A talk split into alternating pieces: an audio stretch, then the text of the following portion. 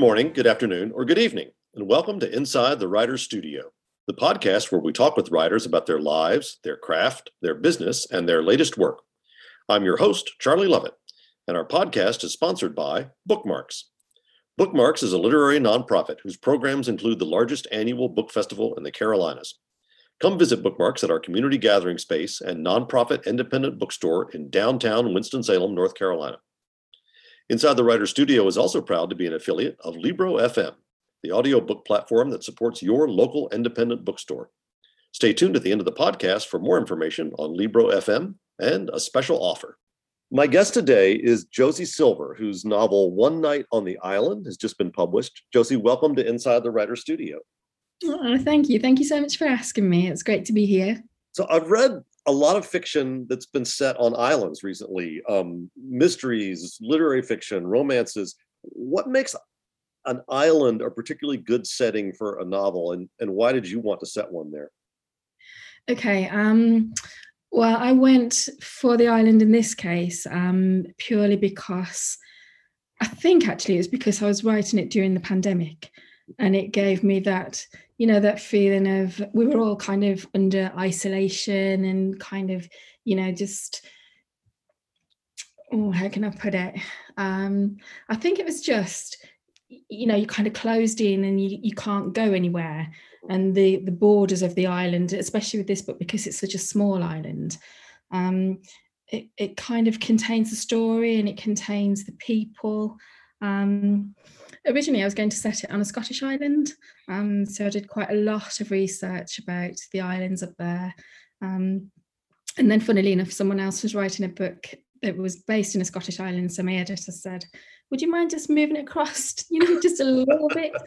So all of that research went out the window, and I had to kind of start again with research in Irish islands because obviously with the pandemic I couldn't travel um, to do proper kind of on the ground research. So it was reliant a lot on um, the internet and on speaking to people and watching millions of YouTube videos and you know to try and create because I didn't want to place it in a in a realistic in a real location you know that was kind of bound by the geography of the island and the you know the actual facts of it so I'd sort of cherry picked lots of bits of different islands that kind of suited the story to create one island that you know fit exactly the the needs of the story I think I think the only disadvantage for the reader of it being a fictional island is that we're all going to want to go there. Do you know, I've had so many people already write to me and say, "Where is this island?" and if if it was real, I would be there. Yeah. I, think, I think I've kind of created my perfect my mm. perfect getaway your your biography describes you as and i'm quoting here an unabashed romantic who met her husband when she stepped on his foot on his 21st birthday now let's set that story aside for just a second although i'm sure it's a good one um, but how does being a romantic shape your approach to writing a novel? Well, first of all, I'm going to confess something because that story has followed me through my entire writing career. And the genuine truth about that story is that my editor needed a snippet of information to write in the biography and she couldn't get me so she made it up. So i did not step on my husband's foot much as i would love to say and i've tried sometimes i've tried to kind of gloss over that one and say yeah you know but i think in truth you know i met him it's, it was a work romance you know it wasn't that kind of you know exciting and meet cute as much as it would be lovely if it had been um so yes, let's set that story aside because it's not actually true. um, but I am a massive romance fan. Um, whether it's on the screen, you know, I love all the all the classic kind of romantic movies, whether they're the old ones or the new ones. Um, and I've only ever read romance. Well, no, that's not true. I read all sorts of books, but romance is always the kind of genre that I go back to. You know, even from being a a child really you know with going with my gran and seeing her piles of mills and boon you know that was my original plan when i was about 14 was to try and write mills and boon um, and i've still got actually i'd show you if i could put my hands on it um, an old cassette that i sent for because i sent they used to do a writing guide at mills and boon so when i was about 13 14 i sent away for this guide and they sent me a pamphlet of how to write romance and this little cassette so I think it's always been just kind of my safe place, you know, whether it's on film or whether it's on paper. So let's talk about your heroine, Cleo, for a minute. She's about to turn 30. And for yeah. her, that's just this massively big deal. And I have to say, as a reader who is a lot older than that, um, I look at her and I see, I was like, oh, honey, just wait, you know.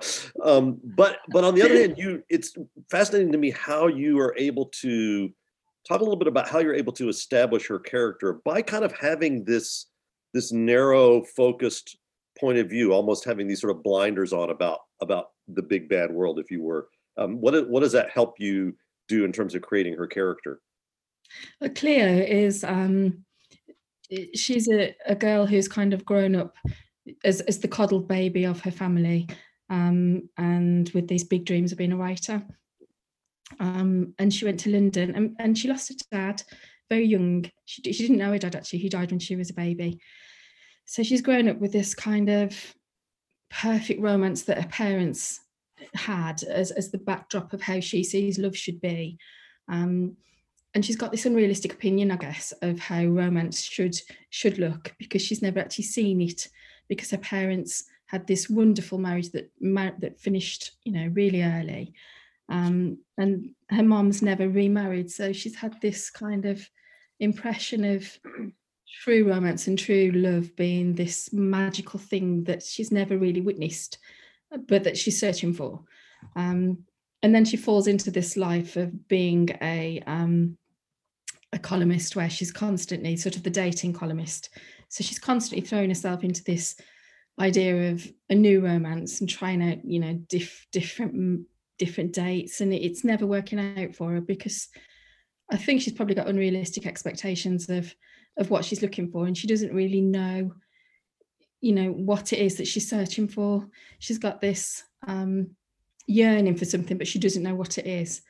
And I think going away to the island gives her that moment to pause and to just think, well, you know, without all of that stuff that's going on around me and the life that I've built that I thought was the life that I needed, what is it that I really want?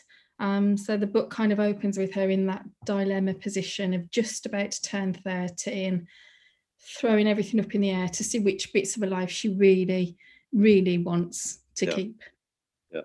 Um, we, I guess anybody who's read uh, very many romances or even seen a, a romantic film will know that um, the genre lies very much on on these tropes. Um, you, you, mentioned the meet cute was a trope that we all sort of understand, and it's a really sort of rich part of of the genre.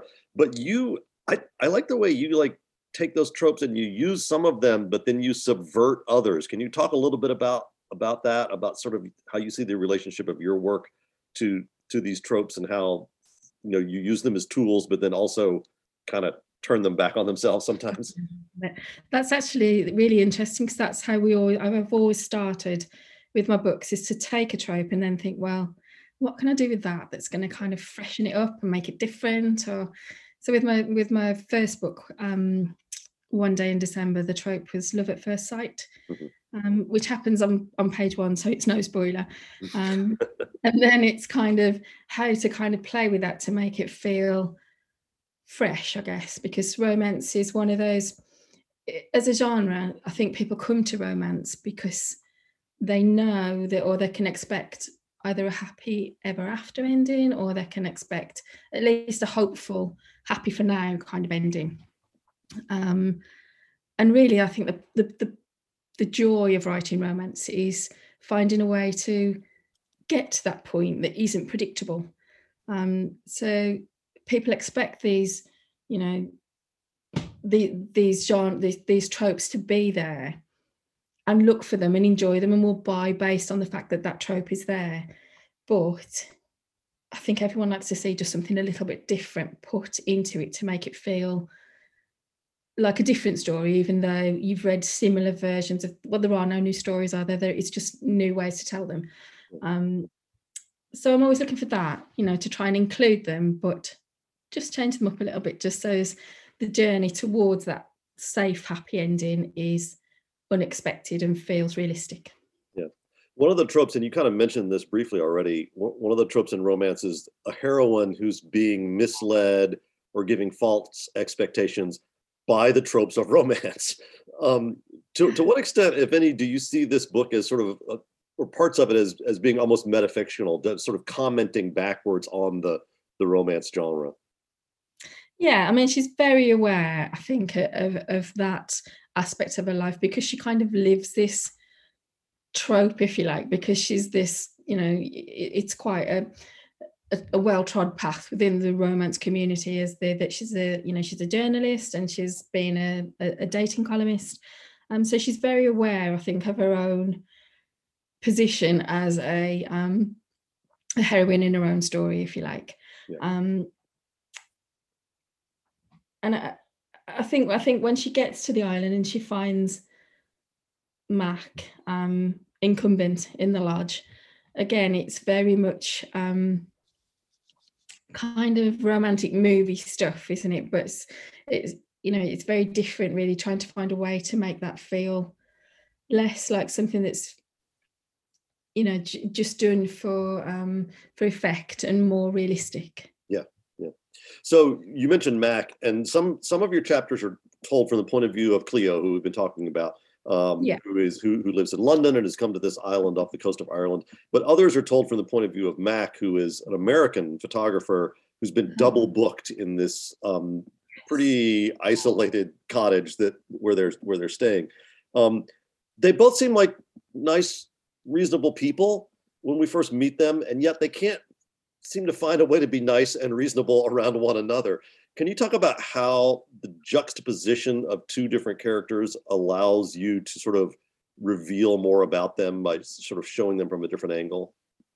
Yeah, I think they are actually quite opposite in their in in where they are in their life. They're quite similar as people, but the position that they found themselves in at that point of their lives is very different. So she's been looking for love and he's trying to hang on to love. Mm-hmm. Um, so they're at opposite ends of their love stories, really, um, which makes her hopeful and him jaded, I think, when it comes to romance. So they're automatically at opposite ends of the spectrum. Um, and they they are nice people, you know, they're both good people. And which is something I always try to do with my books, is kind of have no you know, sugary kind of sweet people, no villains, no heroes. They're all normal people who sometimes they do amazing things, sometimes they make terrible mistakes. And, you know, it just is, it's more realistic, I think. So I like the way that the, the novel is structured. We can sort of back and point forth between these two points of view, but also um, talk about how you do you use these sort of subtitles at the beginning of each chapter head. This is something i did in my novel escaping dreamland and it was so much fun to come up with them. T- tell us you yeah. know how did how did you come up with these subtitles and how did you use them to sort of guide both the reader and the structure of the novel? Novel. Yeah the each of the subtitles is actually a line from lifted from that particular chapter. Um, so it was going through the chapter really and identifying what what's the main bit of that chapter, what's the point of it, or where's the humour sometimes, you know, because it, as well as romance, it's kind of romantic comedy. So, you know, it's finding the point of humour that's going to kind of, when you read that title, make you want to go through and continue to read that chapter. Yeah, yeah. yeah. Cleo talks about the difference between her flat that she lives in in London and Otter Lodge, this very remote cabin on the on the island, and she calls yeah. it the difference between Jupiter and Mars. Um, yeah. How how do you reveal her character? What do we find out about her because of the fact that she's been, if you will, sort of taken out of her native environment? Yeah, I think she's quite lost when she's in London. I think she's surrounded by so much noise and so much you know her work is busy and her life is busy and there's so many people it's quite transient.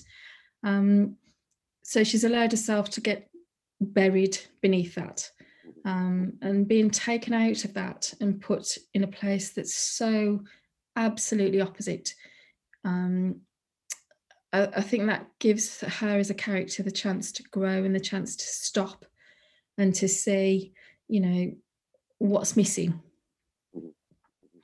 and and um, you know from the from the point of view of the reader i mean we again this is a trope we've seen before the sort of fish out of water but again to me it seems like you kind of handle it um, in a different way because when she does start to enter the community, she it almost feels like she fits in better there than she fits in in London. It doesn't feel like a, a fish out of water. Again, you're kind of subverting the trope. Um, can you talk about that just a little bit? I think she expected to feel like a fish out of water. Um, I mean, she's gone there without the intention of of being part of the community at all. So it's it mm-hmm. comes as a surprise to her. Um, you know, to I think she's she probably got stereotypical ideas of the kind of people that she might find there, um, and she's very surprised by the, you know, by the the breadth of people that she finds and the warmth and the the fact that she does actually feel as if she fits in. I think in London, she's desperately wanted to fit in and to feel that she's found that the thing that she thought she wanted is the thing that she wanted. But I think stepping away, she's realized that perhaps something completely different, even though it isn't what she wants, is what she needs. Yeah. Um, and that community, those people are so, you know, so diverse and so unexpected.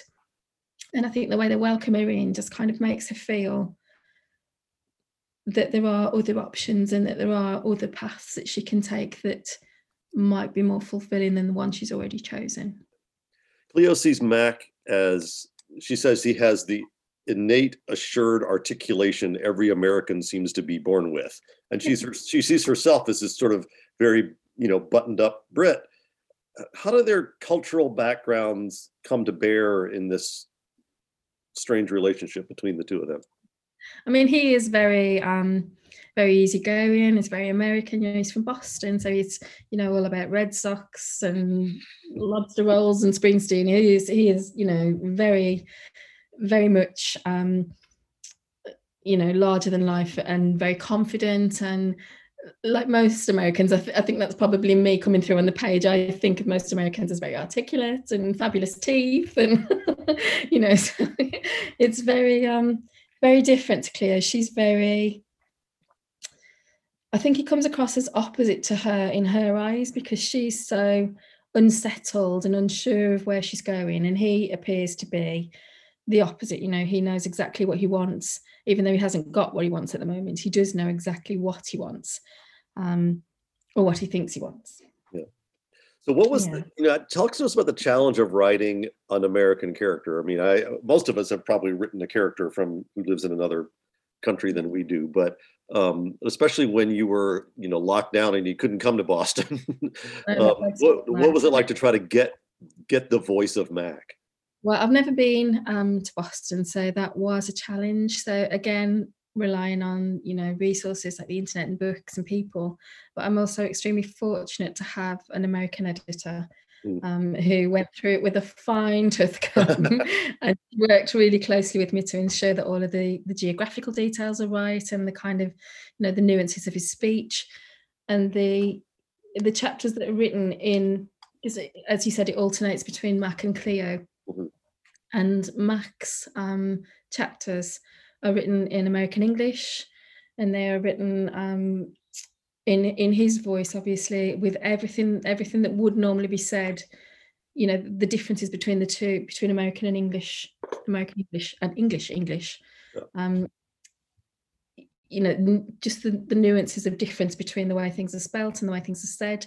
So we've tried to differentiate between them, you know, subtly all the way through to make sure that he is very much an American man, and she's obviously very British. And how does that how does that cultural difference sort of get in the way of their being able to understand each other? Um, I think they find fine. They're kind of medium in the middle. Um, you know, she introduces him to some of her Britishisms, you know, to do with cooking and those kind yeah. of things. Um, but they have this this thing that they do at the end of each evening where they share three secrets. Mm-hmm. Um, you know, some of them are mundane, some of them are quite deep. And I think that's kind of how they cross the cultural divide between them by sharing, you know, the things that they wouldn't necessarily normally share with with someone that they don't know very well. Mm-hmm. mm-hmm. You, you read about the the smell and the sound of London. I mean, I would I, I spent a lot of time in London, so it could it grabbed me immediately, and about how that contrasts with the the sort of sensory world that she's in on on Salvation Island. how as a writer do you capture those sensory imp- imp- sensory impressions of a place and then sort of use them to act on the reader? I think the island itself, in One Night on the Island, um, Salvation Island, um, is almost a character mm. separately from Cleo and Mac. Um, you know, it, has this, you know, as you say, the scent of it is this peaty kind of salty coldness to it, um, and it, it, it, it um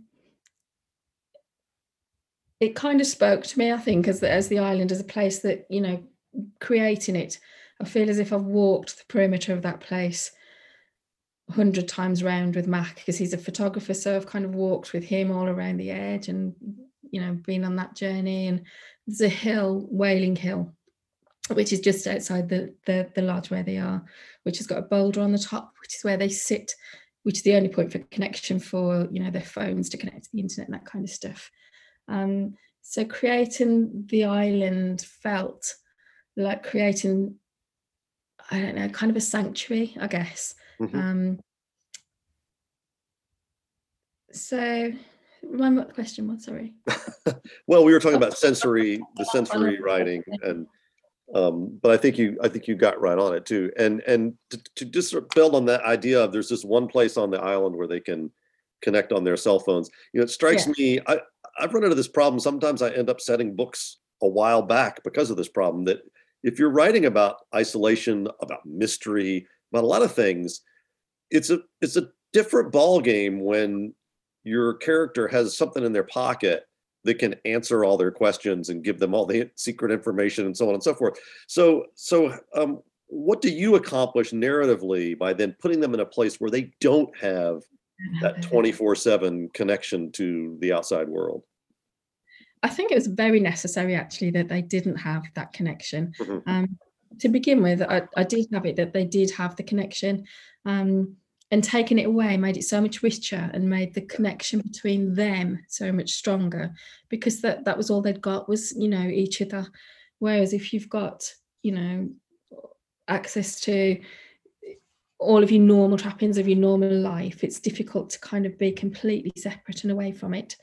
Um, so I think it's essential to the story that they don't have easy access, which for Mac in particular, because he's a father and he's got two young boys, you know, that really does add to his um, his frustration and his angst, um, which I mean, as a parent, I mean, I'm a parent of boys about this. Well, a little bit. My boys are a bit older, um, but being away from your children is, you know, so difficult for anyone. But for him in particular, in the position he's in and at the point of his life that he's in, being in touch with his kids and being a good dad is is the kind of the touchstone of his life.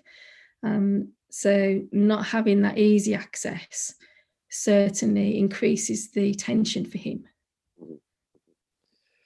Um, it also sort of plays into this whole idea that that although Cleo ostensibly is there for professional reasons and and Mac too, um, but she also says that she's she's on a break from her life in London. She's sort of having this hiatus that sometimes we, we all wish we could have. Um, is a little bit different than the one that was forced upon us in in, in 2020. But um, how, how does the this notion of sort of being on hiatus from her normal life play into the narrative of how how Cleo spends her time on the island. Yeah, I mean she's she's very stressed about the big birthday that's approaching. Um, and I think the relationship that she has with her boss is is quite um, you know, a boss kind of understands more about what Cleo needs than Cleo does, I think, at the point when she sends her away. Um, and going away and being on hiatus from everything that she knows is really kind of what she needs at that point in her life. Um, she, you know, I think she's kind of reached breaking point without realizing it. Um, which you know, I think, and, and the pandemics certainly affected the way that I wrote the story and, and the, you know, the experience of isolation. Um, so yeah, I think she needed to get away and she needed to be able to stop and to think about you know how she built the life that she's built in London, and whether it's serving her and whether it's you know she, she learns so much about herself while she's there particularly about things like friendship and you know that, that sometimes the friendships that we've got in our life aren't meant to be forever. And that's i think one of the big lessons that she learns. Yeah yeah. Yeah it gives her it, it's interesting how she reflects back on her life at london in london from the island and it gives her sort of a perspective that she doesn't have when she's she's in the middle of it um, yeah. I also find that to me, I felt like there were these sort of multiple layers of irony in in Cleo's situation. So she writes this column about trying to find somebody, trying to trying to find love, um, yeah. but she can't. So she goes on a trip to be alone. Um, yeah. Um, but she can't be alone because she found somebody. so it's sort of built on itself. Yeah. Talk, talk yeah, about the. I think the irony is lost on her that yeah, you know, done all this way to be alone and ends up, you know, in a situation that would be perfect fodder for a column. Yeah. So can talk about the the pull between her desire for isolation and her desire for connection and how those two kind of sort of pull against each other. I don't think actually when she when she was originally because it wasn't her choice to go to the island in in the first place it was her boss's idea so she was quite resentful i think about the idea of going and being alone and didn't really want that experience but then by the time she got there, she'd sort of come around to it and found, um, you know, she was ready for it. And then obviously when she gets there, she finds a community and she finds Mac and she finds all of the things she doesn't think or doesn't think that she's going there for. But actually, those are the things that keep her there and those are the things that make the um, sabbatical that she takes there so absolutely life changing. And if we if we sort of back up our focus from that idea mm. of the the conflict between isolation and desire, are you really writing about how we all struggle to balance the the internal and external lives that we have? Oh gosh, I mean, absolutely. I think every, everybody is definitely on that battle, aren't they? Between, you know, the things that surround you and the things that you do out of duty and because of family and because of responsibility um, compared to the things that you would really desire to do if if you had the chance to stop and make different choices. Um, and i think that's one of the appealing things about the book as a reader is that we'd all kind of like to step off all of our usual responsibilities for a little while and have the chance to just be without the responsibility for anyone else and without our usual you know ties. So i think it's a as a reader this kind of book kind of gives you the chance to do something while still sitting at your own kitchen table rather than actually doing it yourself. Yeah. And what for you as a writer what is that balance between the inner life and the outer life? Like because i mean writers are are occupation sort of requires us to spend more time on the inner than some other occupations do. So, so how, how do you balance those two things in your life? I mean, I'm quite a home bird anyway, so I'm quite lucky. Um, you know, I'm not.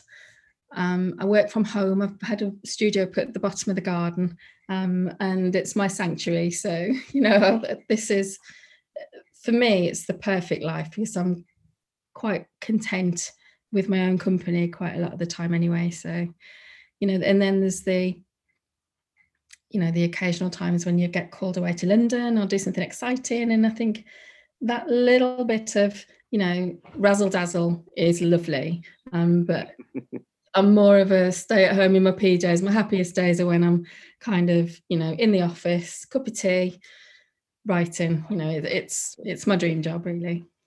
So then you know, you talked a little bit about how how COVID and the lockdown sort of played into not only how you research the novel, but, but really the novel itself. These sort of themes of isolation, and and it really yeah. almost feels like, especially at the beginning, it feels like these characters are in lockdown. I mean, there's a storm; they can't leave the the cabin. Yeah. You know, um, but did did that make a big change in your life when that happened, or is as a writer who works at home anyhow, is it sort of business as usual?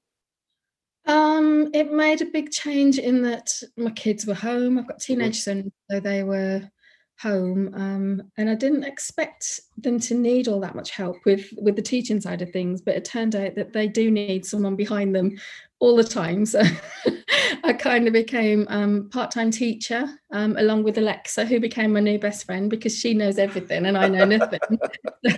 she was the teaching assistant in the classroom.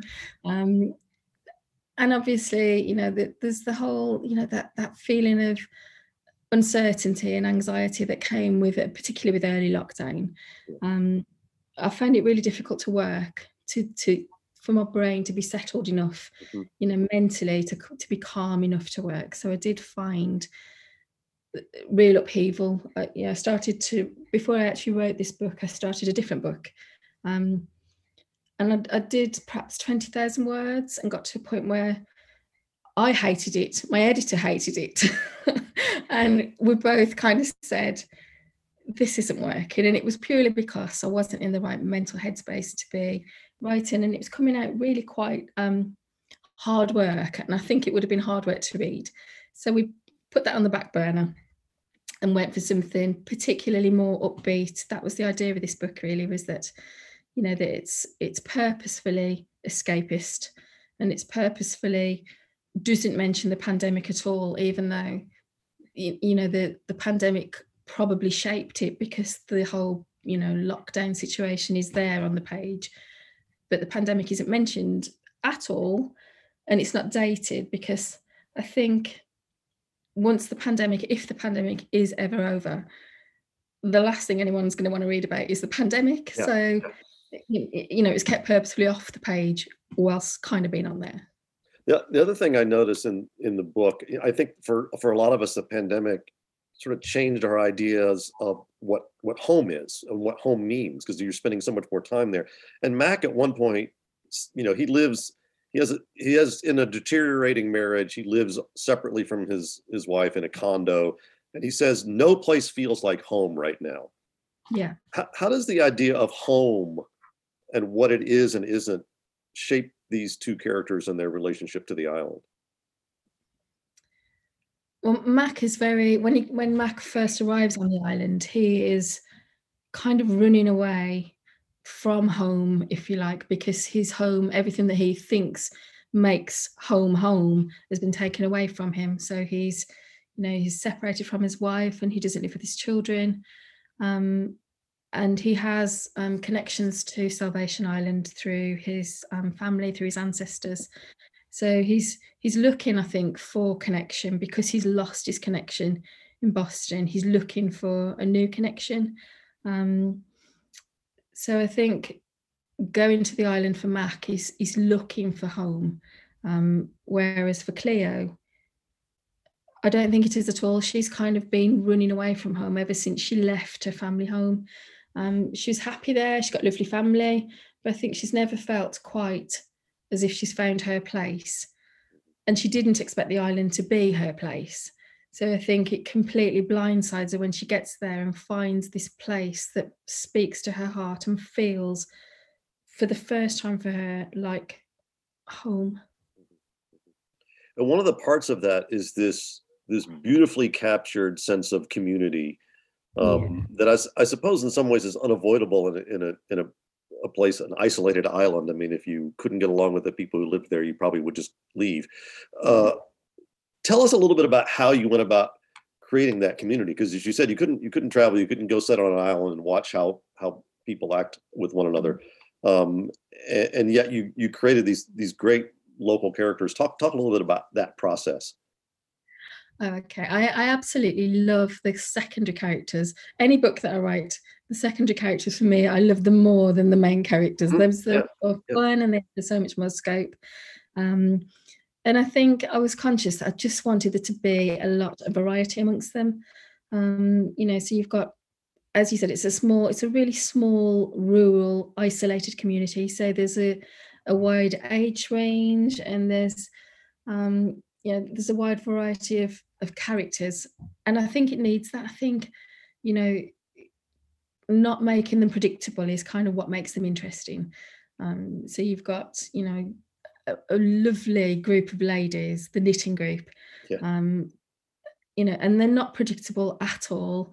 You know that Cleo expects them to be a certain kind of way, and they turn out to be colourful and funny and acerbic.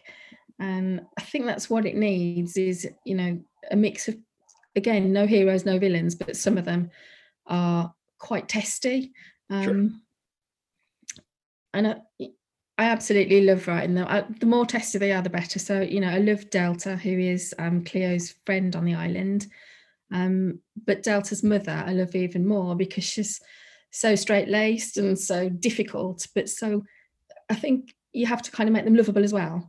Um, and, uh, you know, so I think um, I think the pub on the island is probably the hub of the island. Yeah. And the, the guy that runs the pub, in my head, he's Bill Nighy.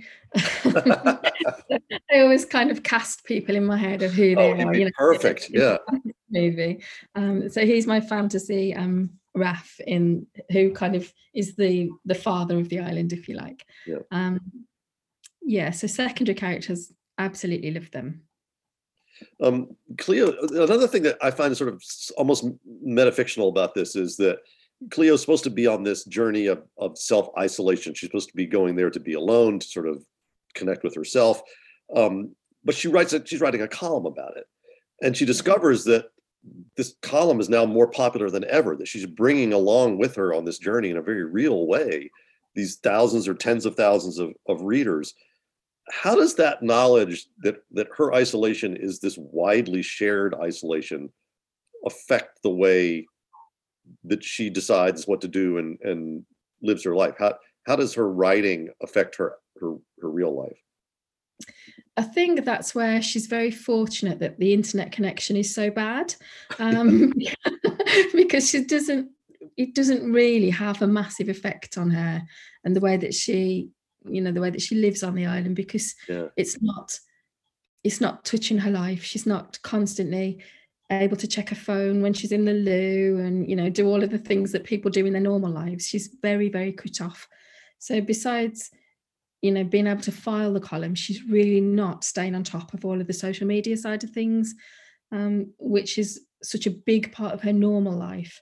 Um, and it's very fortunate i think that she doesn't have it there you talked about the, the guy run, Bill Nighy who runs the pub uh, yeah. um, as being as being the father of the island. I think I love that that yeah. image of him as the father of the island because as we kind of delve further into the psyches of Cleo and Mac, we discover that the the concept of fatherhood is really important in this novel. Both Cleo having lost her father and Mac feeling you know the tensions of how he can be a father in a in a separated household.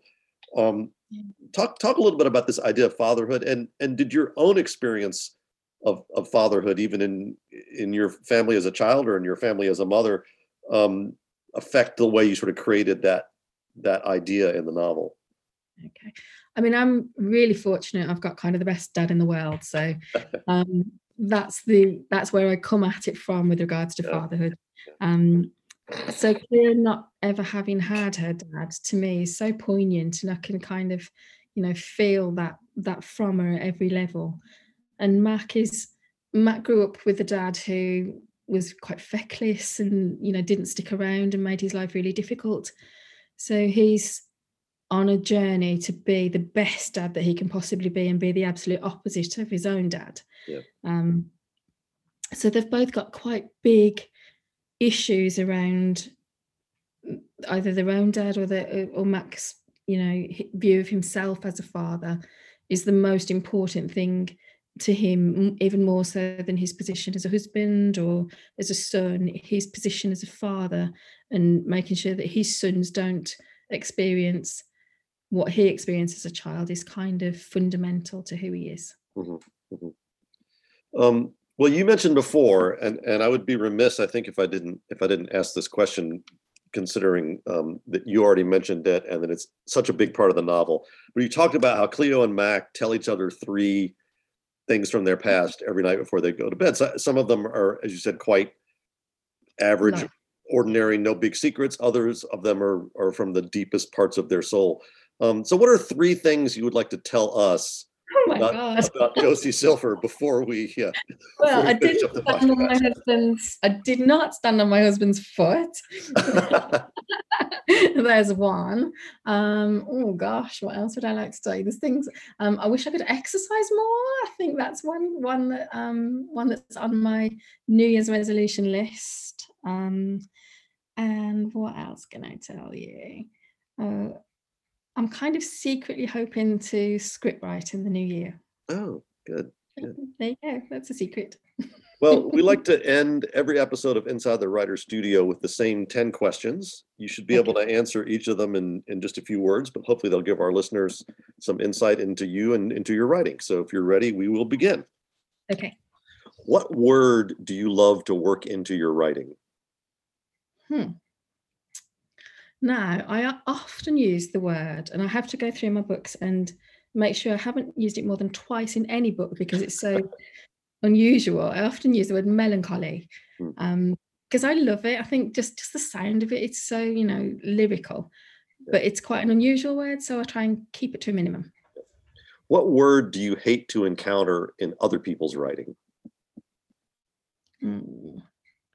Oh gosh, um, like word shortening, so like bicky or Chucky or anything like that make me go a bit furious. Where's your favorite place to write? Oh, definitely my office. Yeah, I had the office in the garden put in, and it's my sanctuary. Where could you never write? In a busy place, I can't write in cafes or much as I'd like to. I always think it looks very glamorous, but I have to, have to be on my own. To what rule of grammar do you pay least attention? Grammar, okay. Um, probably oh the Oxford comma or serial comma, I think you call it. Hmm. Um, yeah, I'm a big user, big fan. Yeah. What's the first book you remember reading? As a child, I was an Enid Blyton fan. Mhm. Um, so, um, Famous Five, or my absolute favourite was called The Naughtiest Girl in the School. Oh, that was our daughter's favorite too. It probably says more about me as a child than anything else. Um, what are you reading now? what am I reading now? I'm reading an early copy of Emily Henry's next book, which is called Book Lovers. Uh, what book would you like to have written? Hmm. Gosh, I've recently read, and it's coming out in March, a book called Impossible by um, an author called Sarah Lotz. Um, and it just, it landed on my desk and it, the cover was interesting. It got a lightning bolt. And I just thought, well, I'll just read the first couple of pages and just sat back in my chair and just kept going because it just was absolutely my cup of tea. What sort of book would you like to write, but probably never will? Well, I I don't think I could write anything too dark or too twisty. Um, the plotting, I think, would be my downfall. I love to read them, but I'm not sure I could ever actually do one. And finally, what would you like to hear a reader tell you? I had a reader say to me um, that reading my book had made her bad day better, Oh. and that that is just the nicest thing you can hear, isn't it? You know that that's kind of why you do it. This has been Inside the Writer's Studio. I'm your host, Charlie Lovett, and my guest today has been Josie Silver, whose novel One Night on the Island is available wherever books are sold. Josie, thanks for joining us. Thank you for having me. It's been a pleasure. Inside the Writer's Studio is sponsored by Bookmarks, a literary nonprofit that runs the largest annual book festival in the Carolinas and operates a community gathering place and nonprofit independent bookstore in downtown Winston-Salem, North Carolina. To find out more about Bookmarks and all its programs, visit www.bookmarksnc.org. Inside the Writer's Studio is proud to be affiliated with Libro FM. Unlike other audiobook platforms, Libro FM supports your local independent bookstore. Whether you buy a single book or, like me, a monthly subscription, you can link your account to your local store or to Bookmarks to support literary community. For a special two for one offer, go to Libro.fm and use the discount code WRITERS. If you've enjoyed Inside the Writer's Studio, please consider leaving a rating or review online at Apple Podcasts or wherever you get your podcasts. Inside the Writer's Studio posts new episodes on the 1st and 15th of every month. In our next episode, I'll be talking to Ruta Sepetys about her new novel, I Must Betray You. Until then, thanks for listening, and may you read with wonder and write with passion.